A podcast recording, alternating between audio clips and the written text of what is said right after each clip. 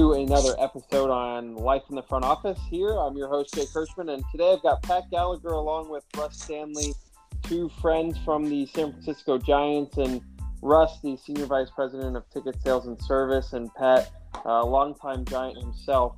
Uh, really looking forward to today's episode. We're actually going to dive into the ticketing side of the business. I think, Pat, we've, we've had a lot of people from a lot of different sports, but I don't think we've actually talked about tickets yet. So, um, we have a treat today with, with Russ and, and his expertise in the in the industry, and really looking forward to it. Pat, uh, you've known Russ for, for a bit of time, so I'm going to let you kick it off. Okay. Well, you know, and we'll get into you know how Russ get into the business, but the ticket business, you know, it's it's sort of a key part of any sort of spectator sport or event is that how do you do it? How do you get into it? Uh, if, as a professional, what are the things you think about? And Russ Stanley, um, I've known him for uh, over 30 years. Uh, we worked together for a number of years, and he is um, he is regarded as one of the pioneers in the ticketing business, not just in sports, but in big events. So we're going to try to pick Russ's brain a little bit about um, about what he thinks about and before we before we, we dive into Russ, what tell us a little bit is did you wake up one day and said, you know what? I mean, how did it how did you get into business? Uh, no, I woke up and wanted to be a second baseman for the Giants. Oh well, a lot of people do that. that was my plan. uh-huh. And uh, I got into high school and saw that I uh, couldn't hit a curveball, uh, and decided I needed to find another. I couldn't hit a fastball either, actually. Uh, so had a good glove, but that was it. Uh, so, you know, as I got through college uh, and had a career at Marine World, you know, so with your brother Moby, uh, spent a lot of time at Marine World, uh, and was fortunate enough at the end of that run. That was my high school and college job. I was very fortunate uh, to catch on with the Giants uh, right after the earthquake in 1989. And, and that's when I met you. Well, I, I had met you at, a, at an informational interview, which I'll give you tons of credit for doing uh, probably in 88, 87, we did that, you and Duffy Jennings. Uh, and I was able to catch on in the sales team. Uh, it, at the time, it was this telemarketing crew, but uh, you know, what today would be called an inside sales group, selling season tickets. And uh, as you know, Arthur Schultz sort of took me under his wing. Uh, he had come from the polo grounds, so he had a wealth of knowledge in the ticketing business. And he was one of those guys. If you just listened, he would teach you. And so I'm very fortunate to have had him as a mentor and and you as well. I mean, you gave me that, so many opportunities. Uh, so I didn't wake up that way, but I sort of evolved over over the years. Well, but now now Russ dreams of tickets, right? Well, that? I said, do you dream of tickets now? God, no, no. Uh, now they're now they're all digital, so you know you don't even you barely you don't see them anymore. Well, you know, any of us that are in the ticket have been in the ticket business. You know, I, would like to say that in the in sort of in the old days, you know, we used to kind of roll around in the tickets, and and the Giants. You know, this was before the age of you know computers or any of the stuff they're doing now. They actually print every year, printed several million tickets. And if somebody says, "Okay, I want to buy two tickets for tomorrow's game," somebody would actually go up on a shelf, pull out those two tickets. Um, they would you know go to the window and make change and give it to you but it's changed so much. And russ so give us give us an idea right now. I mean right now you manage uh, you manage a whole group of people but you also manage the ticketing and a very complex how many different prices let's just start there. How many different prices with your i want you to explain dynamic pricing as we go through this sure. but how, how many different prices uh, could somebody pay for a specific game? Well, in any given game, we probably have 20 to 25 different price scales. Mm-hmm. So you multiply that times 81. Uh, so as we're you know heading into the season, we're, we're managing a lot of different prices, and those prices can change daily based on what's happening. Like right now, we're, as we play games, you know, team wins or loses, that can affect the prices in the upcoming homestand. Uh, weather uh, has a big big impact. Uh, so we're constantly looking at, at all of that, all of those prices every day. Was there a was there an industry out there that does, you know, they call it dynamic pricing, and maybe you can explain what that is. But was there sort of a, a, a related industry or a related model that you sort of looked at and learned from um, to help develop the, the giant system? Yeah, there, I mean, the two businesses you look at are the hotels and the airlines. And I think you, you know you were still with us, and I had many conversations with you talking about how you know the hotel price could change or your airline price could change, really based on supply and demand. And really, I mean, we saw it with the the brokers out on the streets. You know, their prices changed if it was if the weather was bad. Their price, you know, so you know, they were doing dynamic pricing long before we did. uh, but but you know going back hundreds and thousands of years, you know, prices prices changed on a ticket based on on supply and demand, and uh, just took a, took sports, uh, you know, a couple hundred years to figure it out. Pat, you, you're a sales guy, and you you believe a lot in sales experience. Um, you know, to Russ, your your experience in the industry what have you learned the most about the sales side and, and kind of maybe go through some of your different roles that you've had along the way? Yeah, I mean, I, I started in sales, selling season tickets in 1989, which, um, you know, it was a great year to be selling season tickets coming off a World Series. Giants didn't win, but it was still pretty exciting time. Uh, and then I rolled into the service side where I learned customer service.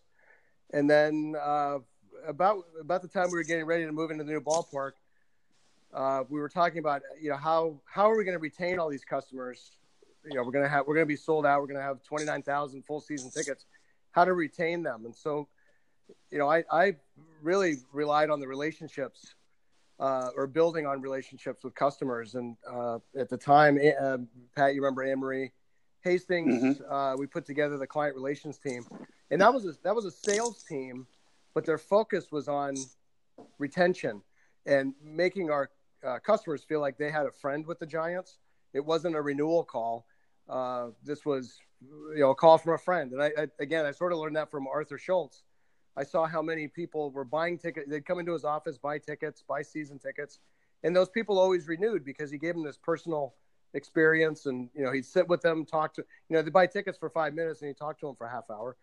Uh, and he provided this great service. And I said, God, if we had 20 people like that, we, we could retain all these customers. And so we did it. We, uh, Pat, you helped me present that to Larry and, and Peter, and uh, we got the client relations team approved, and they're still going. They, they were the first in baseball that I know of, and uh, you know, it's it, it's actually that same group is still pretty intact. Well, you got you've got forty thousand seats to sell, eighty-one times a year, and so if you kind of look at any one game, it's like throwing a party for forty thousand people, eighty-one times a year but if you look at the different segments, you know, there's all different types of customers in this. I mean, there's, you know, there's obviously there's season ticket, season tickets, but now people share their tickets. Um, why don't you just talk a little bit about the different segments that might go into a crowd of 40,000? I mean, how many different customer groups would you be talking about? Well, there's season tickets, which you said, and their, their partners, and uh, then there's groups you know, we may do uh, a few thousand seats in groups every night. You know, some games some games better than others. Uh, we've started backfilling through the special events program. Uh, you know, we had that sellout streak that went on for almost ten years. Uh, I guess about eight years. Uh, and so there was sort of a formula where we could see a game on a Thursday night. If that was going to be soft, well, we'll put Irish Heritage Night on that night because we know that's going to sell another 1,500 tickets. So it was more of an equation and, filling in where we needed to. Uh, so you have you have groups, special events, season tickets, uh, and then the individual buyer, and that's the one. Uh, you know, it's the most difficult. You you rely on either the, a good team or good weather. Uh, groups pretty steadily come every year after year. Uh, special events, you know, that's a pretty consistent number. It's the it's the single game buyer that sort of fluctuates as the team wins and loses. No, I used to think that the, the term good seats available was, you know, redundant. I mean, yeah, of course, there's always good seats available, but seriously, how, how do you, um, how do you, um, first of all, how does how has technology sort of changed this from, you know, hey, I want to go to the ball game today. Let's just go there tonight and we'll buy tickets. Uh, we'll buy tickets at the box office. We'll pay cash for it how is te- how has technology changed all that? Well, it's it's pretty incredible. I mean, you can be on your way to the ballpark and buy tickets on your phone now, and you know you get the, you don't even go to the box office anymore to pick up a ticket. You you know go straight to your phone and you walk in. I mean, you could frankly you'd be standing out in front of the ticket windows and buy on your phone, and come right in. I mean, technology. uh, It, I mean, it's evolved so much with the internet and now all of these apps, and you know we have the ballpark app where you can buy tickets. Uh, it's it when I go back when you're talking about climbing in the vault, pulling out tickets. Uh, it's come a long way since then, for sure. So what what keeps you up at night thinking about um, you know and, and let's let's take the winning and the losing out of this thing because the Giants you know have had a, an incredible run now in a, in a in a sort of a different phase but aside from all that what are the things that that as the guy in charge of all this what do you what do you what keeps you up at night Well, it's maintaining that season base and the, the relationships we have with our current customers. You know, you want to keep them coming. Uh, and I, I think, you know, that certainly keeps me awake trying to get to 3 million tickets this year. Uh, but it's, it's a lot of it is, you know, what, what is the next season ticket product? I mean, right now, that's what's keeping me awake at night because it, it, it seems to be changing. I mean, we're seeing uh, the way fans are consuming the game is, is different now. They're not, they don't necessarily have to be here every game, and if they are here, they don't necessarily want a seat. They don't they don't want to sit and watch nine innings. Uh, so we developed this ballpark pass last year, uh, where you pay on a monthly basis, and it's sort of like Netflix. You you come whenever you want. Uh, that's new to baseball, probably in the last three years, and I see that growing. I mean, the the the, the ability to just come when you want, and whether you, if you want a seat, you can you can purchase and you know for a uh, a fee you can you can upgrade to another seat. But most of the time, fans want to come and sit and, and be in a social environment. Uh, so we built a couple of, of, bars and and sort of hubs where people can stand and watch the game and not fill a seat and come and go as they please. They they may leave in the third or fourth inning. So I mean, just how how this is evolving. That's probably what's keeping me awake at night because I feel that coming hard. That you know they call it the death of the season ticket, uh, and uh, Mario Alioto has been telling me that for years. The season tickets dying. There's so many other ways to buy tickets. Uh, someone committing to 81 games is going away, and I think he's right in some locations. I mean, there's still some locations that are a beachfront property that are going to sell 81 times. It's it's that you know, sort of marginal area. You know, what is next? And and I think it's more more flexibility, being able to come when they want to come, uh, but have a seat. There's a, there's a group of people out there that want to have a seat. Uh, so that, you know that's keeping me awake. And you know what, what's coming next in ticketing. Uh, you know we went mobile this year, and uh, you know I think over the next couple of years you're going to see that uh, more and more prevalent. You know, there's talk of uh, facial recognition you know where you, you, know you're right now it's connected your ticket's connected to your cell phone but eventually it'll be connected to your to your face and your characteristics so you won't even take your phone out you'll just walk in the park and it will recognize you uh, through through some kind of scanning. Uh, so i mean it's it's getting into more of the you know the logan's run terminator kind of stuff. Uh, the futuristic the future of ticketing is is pretty interesting. I used to think that I used to, you know, talk to the old line ticket guys. You know, Arthur Schultz was the guy who came from the Polo Grounds with the Giants, and you know, he he he was very suspicious of, you know, of uh, the technology at first. You know, a ticket a ticket person always needed to feel like they they could they could put their hands on the tickets. But in terms of managing this now, is technology obviously it's made it simpler to manage. But how, how do you let, us take let's take a, a problem let's say a game gets rained out or it's it, it, so what do you, how do you manage that? How do you manage that and keep people happy? Well it's it it's that's evolved uh, in our favor because it's you, you know who's got every ticket. So electronically you can reverse all those transactions and credit. It's not like when arthur was here and you, you, would have, we'd have boxes of envelopes you know someone would have to return all those tickets and and generate a check request and then we get a stack of checks that we had to sign uh, now it's it's really an automated process.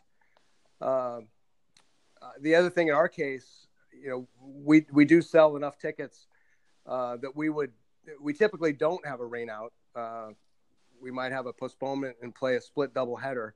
Uh, mm-hmm. So we've been fortunate uh, to to not lose a game. Let me let me knock on wood here. Uh, we've not lost a game uh, where we had to refund tickets. Uh, I guess we've had playoff games that go unplayed, and that's all electronic now. Where where when Arthur was around, that those would have all had to come back to the office and you know fill out a receipt and then send them a check four weeks later. Uh, it's Amazing. all automated now. So you you really pioneered, aside from dynamic pricing, you really pioneered something um, that really sort of started the the secondary market. You said that scalpers always were the, the secondary market, you know, the, the, the human secondary market, but the the um, double play ticket window and the secondary market um, is something that has really revolutionized how tickets are done in sports. Talk talk a little bit about how the secondary market came about, how the the technology and and sort of how it's evolved. I mean, how is it you know how is it doing these days? Sure, that was a, a, a fun project to work on. Uh, we knew that we were not going to have an exchange program moving into at the time AT&T Park, which is now Oracle Park. Uh, moving into the new building, I'm sorry, no, we're moving into Pac-Bell Park, not AT&T.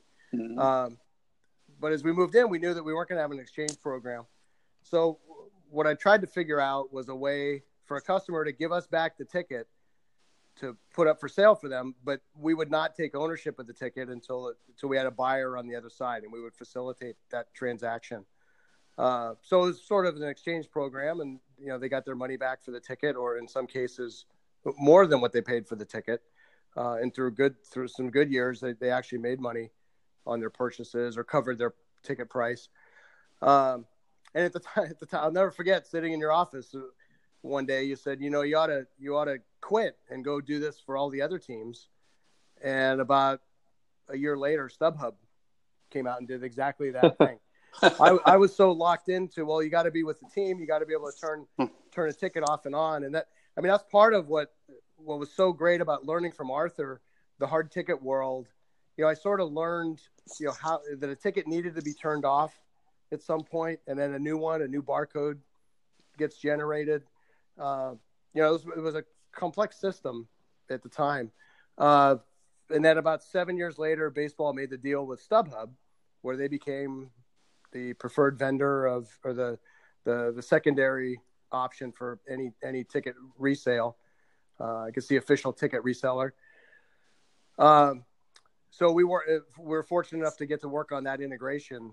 So the first version of StubHub for baseball was really the double play ticket window uh, because we spent a lot of time with them trying to build this, and uh, that was a great project. But you know, I I, I got to give you some credit, Pat, because I remember uh, coming into your office and saying, "What do you think of this?" And you, I think you thought I was probably crazy, but I felt so strongly about it that you sort of went with it.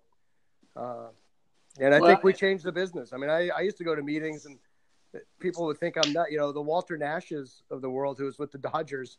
Why are you going to sell a ticket again if you've already sold it once? You know, you get you get those that kind of uh, negativity. Uh, but I think it worked out great, and that's what I believe kept our renewal rate, you know, in the 95 percent. You know, that helped this client relations team renew because they were able to say, look, if you can't, I, I can only go to 40 games. So if you can't go to more than 40 games, you can resell them on our double play ticket window, and people were confident that they were going to get their money back, and they did. Well, it's it, you know I, I, used to say that you know nobody can go to 81 games and lead a normal life. You know, I mean we we all did because we you know we, we worked there, but uh, you know most people go to the a number of games, but the, the reality is now is that a ticket that a ticket might be resold, bought and sold several times for the same seat for the same game, right? Uh, absolutely, I, I, think it happens all the time. Well, Russ, and, to to your point about you know people buying tickets, like especially with StubHub, you know, and buying them on the way to the game. Where have you seen kind of the time frame in which people the, the buying decision happening? You know, well, is it, it is it one day, two days? Is it thirty minutes? Is it you know a month? I mean, obviously the season ticket has you know you have your deadlines and all that sort of stuff, but uh, how have you seen that shift, especially with technology? Yeah, the single ticket buyer is, is waiting, waiting longer and longer and um, that part of that is technology, and I think part of that is life. They they know that they can wait until the day of and still get a good seat, if whether it's from the Giants or from StubHub. They know that they can still buy a good seat, and just life in general. They they don't know what they're doing Saturday until Wednesday, Thursday, Friday, or even sometimes on you know Saturday morning they get up. It's a nice day. Let's go to the ball game. Uh, so we've seen that purchase pattern really change to you know a few days out. It's not all on game day, but you know, within a few days. How do you how do you combat that in the sense that uh, you know your revenue or attendance in some cases may or may not be known as much? Is it, is it any different than you know past years? Yeah, when we were when we were in the sellout streak, uh, I think that's why I had to go see my cardiologist before this call. Um, you know, there were some nights where we got into the game or got close to the game where where you know, we were just sort of, you know, we had done everything we could and sort of holding our breath uh, that we get a decent enough walk up. And, you know, 530 times we got there. Uh, but it, yeah, it does change, uh, you know, how you, you're, you're, pushing games. You know, it used to be, would be when, when we're in game, you know, when we're home for a series, we'd be immediately on the radio and TV, we'd be pushing the next homestand. Uh, but now, you know, if it's on Tuesday night, we may still be pushing Friday night's game uh, because people are still making that that last minute decision. So, it just Russ, talk about the process of doing that. I mean, you're looking at the inventory, you're managing it, you're sort of seeing it flux. So, in terms of of these messages you're talking about, where where do you go with those? I mean, who who who do you communicate with to um, to, to get these messages out there? Well, we have a marketing team that that's run by Danny Dann uh, in our mm-hmm. offices.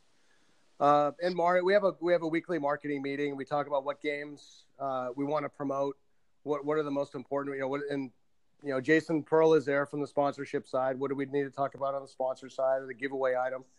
Um, so we all get together and talk about what what that message should be uh, for a particular homestand, or, or you know, and we're we're looking at you know the short term we're also looking longer term. You know, when do we want to start? If it's if it's like we did a big uh, Levi 501 offer, we had about 20 games where we sold tickets on May 1st for five dollar and, five dollars and one cent. Uh, and that you know that probably took a month to get that built up because that it was a uh, email campaign, social media campaign. Uh, you know, everybody within the company was talking about that. I mean, we, I think we had the broadcasters in Levi jackets and jeans. Uh, it was really that, and that's that's the fun. You know, I guess we'll get into the fun business now. Uh, when you when you have those kind of projects where you have lead time and you can you can build it up, uh, they're really they're fun to work on, and it's the collaboration. Pat, you saw it. The collaboration among the Giants family.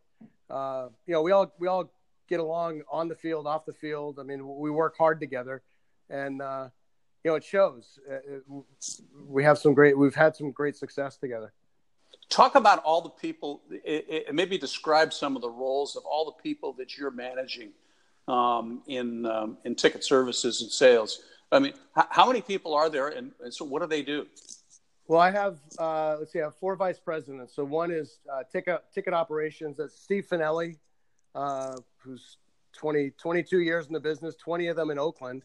Uh, so I was able to get him to come over uh, about two years ago, and he's running the operation and a lot of the single game sales for us. These these promotional items. Uh, Jerry Drobny, who you know is sort of uh, I don't know if you coined it or Mario, but he's he's my Robert Kennedy. Uh, he's the guy I lean on and and run ideas by. he's on the strategic side. Then we have on the customer service side, the client retention uh, is Joe Toda, who's managing all the, the keeping our uh, season ticket group together. And there's Jeff Tucker, who's uh, VP of sales, who's, you know, sort of, uh, he's got everything, you know, he's got groups, suites, uh, new business, uh, cloud club. I mean, premium. He, he's a great, he's got this vision on the premium side that that really uh, no one else has, and so I really lean on him. He's another one. He comes up with with sounds like a crazy idea, but he's so passionate about it I sort of have to go with it. I may not may not get it or agree with it. Uh, and you saw the Cloud Club, I think, when when uh, uh, you know first week of the season, you got to see it, and that was really Jeff.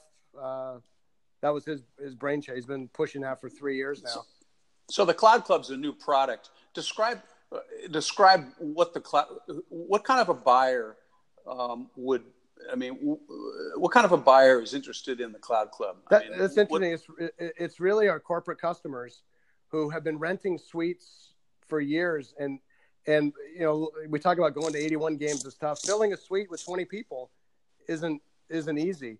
Uh, so what we developed, or what Jeff put together, was this idea that a you could buy a premium space anywhere from one to 20 tickets, whatever whatever you wanted uh, you get eight, you you buy you buy into the cloud club and you get 80 credits and you can use those however you want. You can use two at a time.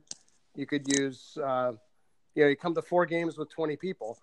Uh, but what he wanted was the, the the flexibility and he wanted to give the premium customer the flexibility uh, really to come when they want to come and and tell us when they want to come. You don't you don't have to commit to the if it's two tickets you don't have to commit to 40 games right now you know, you could decide the day of the game.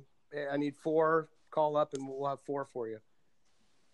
Wow, it's a it's really really changed. Okay, so we talk about the fun business, and I always used to say that we were in the fun business. You know, being in the ticket business also, I, I used to say that you know, first of all, nobody's ever asked for a bad seat. They say, right. well, "I'd like two, I'd like two good seats." Yeah. And then they, and then and the next thing they say is, "And I'll pay for them if I have to."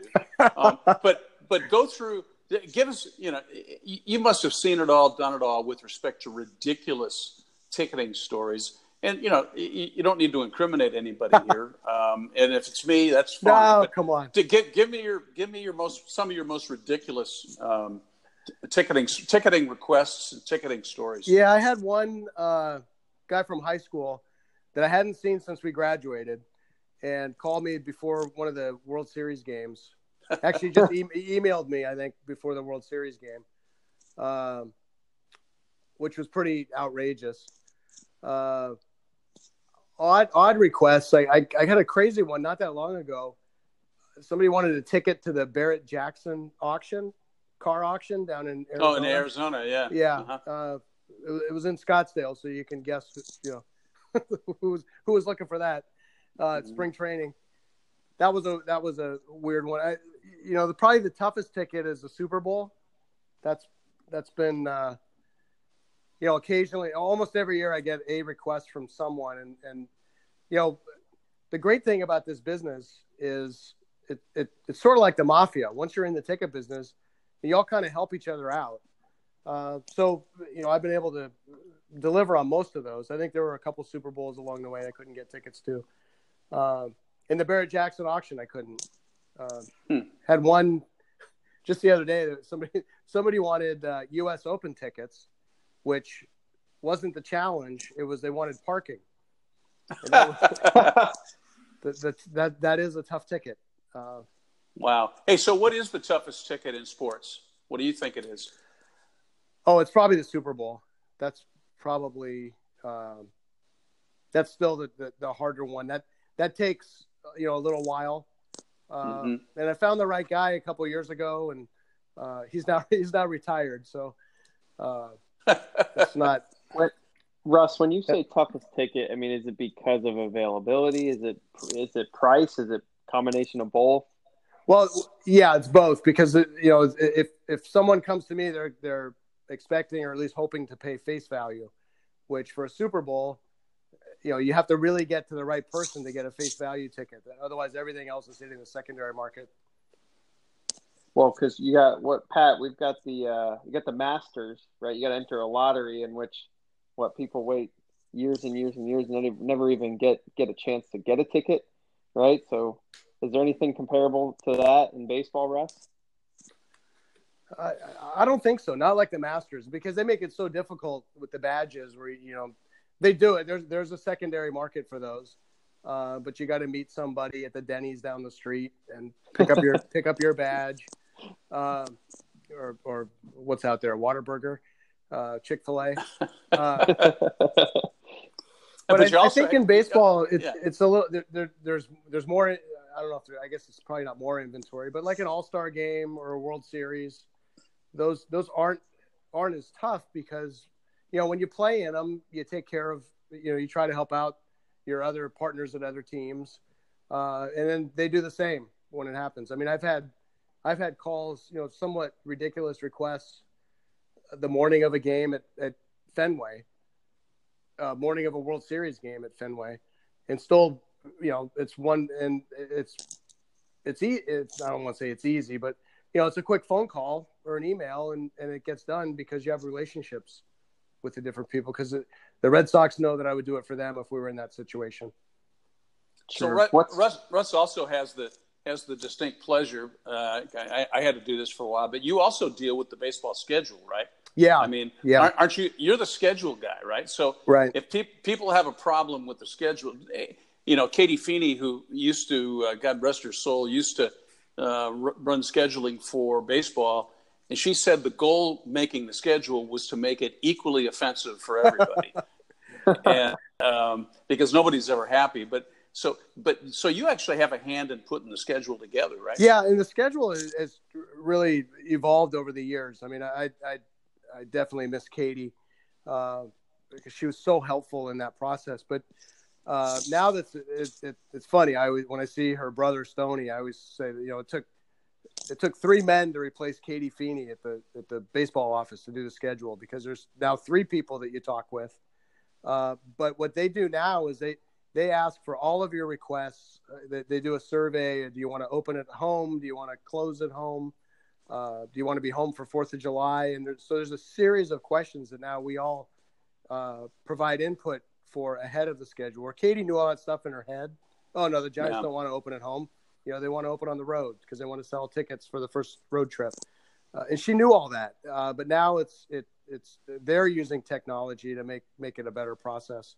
I don't know if it's better, um, but it's it it's all in one place, and you know they can hit a button, get a get a copy of the schedule, make some tweaks, and then get another copy, you know, within minutes. Uh, whereas that would, you know, if Katy would take some input and say, "Okay, I'll be back to you guys in two weeks." So, so, so Russ, does uh, obviously the schedule changes every year. Does that change your strategy a lot of the time throughout the year, or does it mainly stay the same, knowing you might get a couple requests fulfilled and a couple not. I think if Pat was right, uh, you know, it's trying to keep everybody marginally happy. Uh, so, you know, when we fill out the, re- the list of requests, uh, you know, we'll get some and others we won't get. You know, we like we like to open if we go on the road, we like to go as far east as possible and start making our way back. Uh, so we get accustomed to the time zones coming home. Uh, and that that that doesn't always happen, and and that's that's actually getting more and more difficult uh, with teams having requests, and you know you might go from let's see Arizona to Chicago and then back home rather than Chicago, Arizona, San Diego. Uh, it's just getting harder and harder with all the requests. And and also the you know now it's as as more and more teams and more and more divisions, and now a number of years ago, uh, interleague play all during the year, I mean that affects everybody's schedule, right? I sure. mean, it, it, makes it makes it. I don't know if it makes it better, but it certainly makes it more complicated. Yeah, for sure. And and you know, part of the business that you were in, you know, these, these in the summer teams want to have concerts, so they want to block weekends that they know a particular uh, concert is available. So that we'll, you know, we'll, and a couple years ago we had rugby. We did the rugby sevens uh, World Cup at our place, and so that that had implications to the schedule because we basically needed a what was it a four or five day load in, three day event, and a couple days to get out. Uh, so we were we had to be on the road for ten or twelve days, and that was that was pretty complex to pull that one off. Oh my god! It, go ahead. It, it, it was it was first of all you got a whole different type, whole different sport. So the, the, the field had to be you know had to be a different configuration, but those rugby games, you had people at the ballpark all day, right? Yeah, that, that was actually a really fun event to work because you had so many different people uh, from so many different countries who had never been to the ballpark before, didn't speak the language, uh, or didn't speak English, uh, but it was really, I mean, it was talking about a big party. It was like a three day party. Uh, so that was really fun, but it, w- it was something different. And I, I, I mean, I think, I think the staff was invigorated because it was, it was, uh, you know, not just the baseball game. This was totally different. This was an, an international sport. It was really a fun event. So, Russ, let's talk about people because you're in, you know, you're in the people business. You, you know, you don't do this by yourself. You have a whole team of people. What do you, what do you tell people um, when you go through the highs and the lows of the team performance? You know, the Giants went through uh, a couple, you know, a, a, almost a, two decades of great team performance.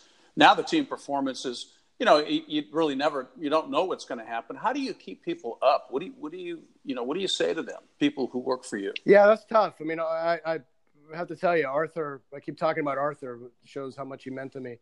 Uh, I came in one, one Monday and, and was so excited about how the, how the weekend had gone for the team. And he goes, don't get too high and don't get too low. And I've remembered that, you know, for 30 years now. Uh, so I try to pass that same thing along to the staff. I mean, you know, when we win, it, it's great, but don't go, don't get crazy. Uh, and when we when we're when we're losing, it, it, it's easy to fall into a funk. I mean, it, you know, as we always say, the hot dogs are cold and the beer's warm. Uh, you, every call you get is there, there's something nagging uh, that you're dealing with. So you can't get, let yourself get too low. You got to try to stay. You got to try to stay positive which you know it's easier said than done. I mean, I, I, I find that sometimes too. It's like God, you know, how did we lose that game? Uh, but you got to stay, you got to stay focused and stay positive, and and and I think you know, I, I believe that we're able to do that, and you know, we do have fun in the office. You know, there's a lot of there's a lot of camaraderie, and frankly, it's a family because we're together a, a long time together. You know, probably more than our families. So you know we do we do all get along and we support each other and help out each other. Um, so and I think that just shows to our customers, you know, or when we get out there and we're we're out in the stands talking to people, uh, that that that rolls through from from the office to the customer.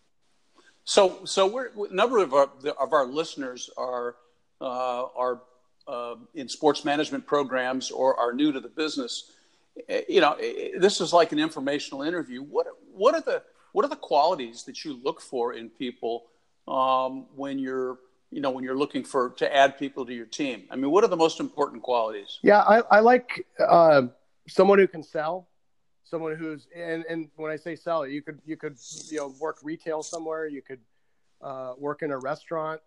Uh, so anyone anyone who can sell who's in selling. I mean, that's the one thing you don't come out knowing how to how to sell tickets.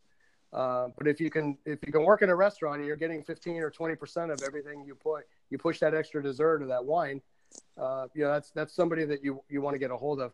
Plus, uh, you know we're looking on the service side as well. So if somebody is in a restaurant and they can sell and service, boy, that, that's I think that's where we found Cindy Hernandez. She was running a restaurant, uh, and she was she just is you know she's one of the perfect client relations uh, account managers because she she understands and she ran her own ran her own restaurant. Uh, so looking for that retail or, or service side uh, is is critical. Super interesting. And in terms of people who get into the the start of the ticket sales side of things or or, or the service side, where do they go from there? I mean, what you know, do you see people go into the group sales and then into sponsorships, or you know, what Russ? Where where do people go once they get their foot in the door on the sales side?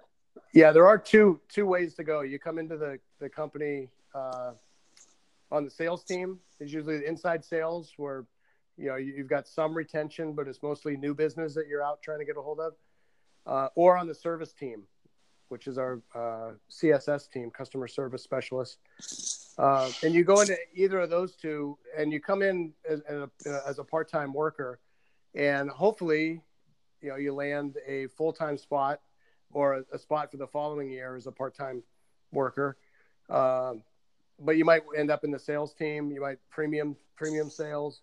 It really depends where your expertise is, and I like to I like to tell people to start there either either one of those and figure out what you like. You may find that you don't like sales and you want to get in the service side.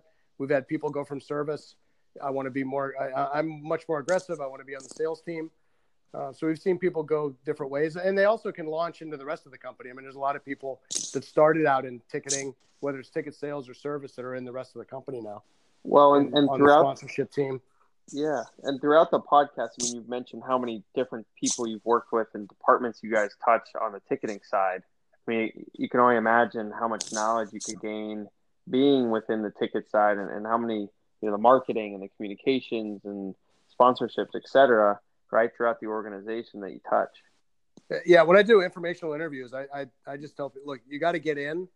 Once you're in, you'll you'll sort of you'll make friends in other departments, and you'll get to feel a feel for what they do. Uh, and you're you're you know if you're good, uh, you'll grow within the company. And, and sadly, there's some people that have been great that we just haven't had room for and haven't been able to keep, and they've gone to other teams. So not only not only are we a feeder to the Giants, but you know we can be a feeder to other clubs. Well, Russ, we we, we really appreciate uh, all the time you spent with us today on Life in the Front Office. Pat, any any last words? Well, I think you know Russ. Russ is a perfect example of somebody who loves loves what he does. He's grown up in the business, uh, but he's also grown the business and hasn't been so set in his ways that he hasn't. You know, he he has embraced new ways of looking at. You know, as things go forward, you know, it, maybe we'll, we'll, we can get him back on here again to talk about what is the what is the business going to look like in the future? What is the venue of the future going to look like with respect to ticketing and the experiences and stuff? But Russ, you're you know you're regarded as one of the pioneers in the business. And the other nice thing about it is you've always been generous with information for uh, for people who have sought it out. That's one of the reasons they do. So uh, you're you know you're you're one of the people in the business that uh, you're you're the you're the ticket master. you know you are the you know, you know, I think somebody already has that yeah, name.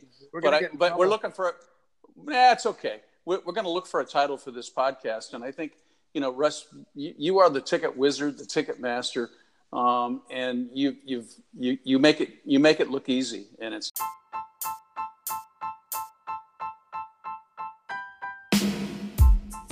Not. Well, I appreciate it, Pat, and I, I think you've given me so many opportunities over the years, and I, I, I can never thank you enough. And and uh, appreciate being on the show. And I, you know, I love you. Uh, and I'm disappointed we're not going to Perry's for beers. Pat, Pat, I gotta say, still... on our last episode with Ted, weren't you headed to Perry's? Yeah, yeah, we were. It, we that's why we. I was trying to. I was I was waving my arms, trying to get him to shut up, so we could so we we could walk down the street and go. Yeah, Perry's is. Uh, you know, we'll give it a little plug. It's a it's a little uh, watering hole celebrating its 50th birthday this year at uh, 1944 Union Street in San Francisco, and it's a great place, uh, and it's sort of my go-to place. So, well, Russ, you're you're, you're on. We'll, we, you've got a rate okay. check. Oh, oh, wait a minute, that's a problem. yeah, exactly. Hey, that's good.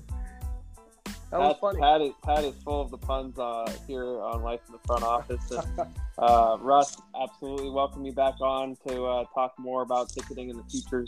future I'd love to, and, Jake. Thank you. And uh, best of luck with the with the rest of the season. Holy cow, we're almost at the uh, halfway point with the All Star. Yeah, we're almost there. Crazy.